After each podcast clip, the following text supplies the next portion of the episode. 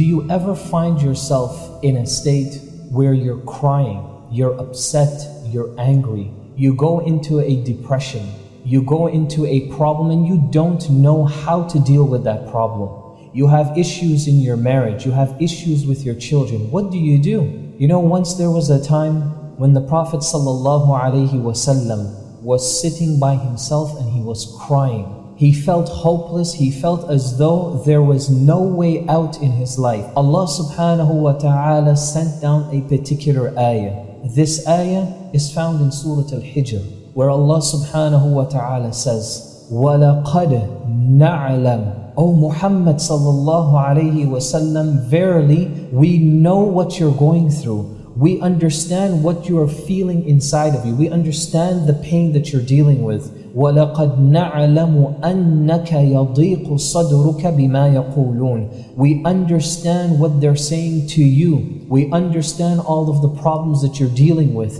We understand all of the claims that they're making against you, O Muhammad. Now listen to how Allah Azza wa Jal cures that problem, cures his tears, cures that depression that he was going through. And then Allah Azza wa Jal sends down a surah. This is the surah to cure your problems. This is a surah of hope, and the surah is none other than Surah Al-Duha. This surah was sent down at a time when the Prophet ﷺ did not receive revelation for approximately six months. This was a time that was very difficult for him because he felt as though Allah Azza wa ignored him or Allah subhanahu wa ta'ala left him alone. And so Allah Azza wa Jal revealed the first ayah. وَالضُّحَى Then the second ayah. وَاللَّيْلِ إِذَا سَجَى Now this first verse, وَالضُّحَى Allah Azza wa Jal gives an oath by time.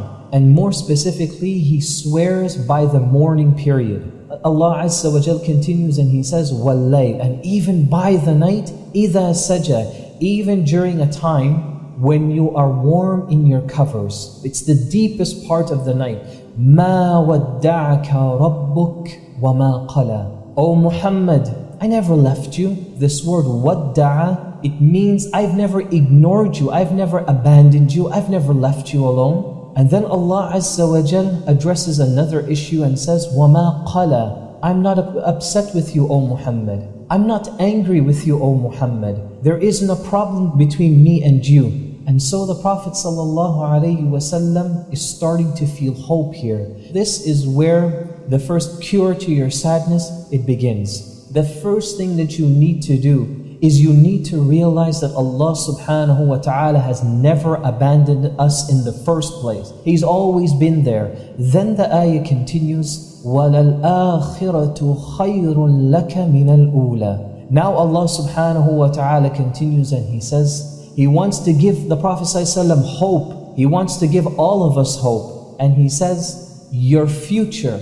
your akhirah, is always going to be better than your present and your past. This is great hope of Allah subhanahu wa ta'ala. He's basically telling us that your situation at that moment is going to improve. Things are going to get better. فَإِنَّ مَعَ الْعُسْرِ يُسْرًا After every pain and difficulty, eventually there will be ease. And then Allah subhanahu wa ta'ala continues, وَلَسَوْفَ يُعْطِيكَ رَبُّكَ فَتَرْضَى I am going to give you something, O Muhammad sallallahu alaihi wasallam. I'm going to give you something that you're going to be proud of, you're going to be happy with, you're going to be content with that. Fatarullah. You're not going to ask about it, you're not going to have any complaints.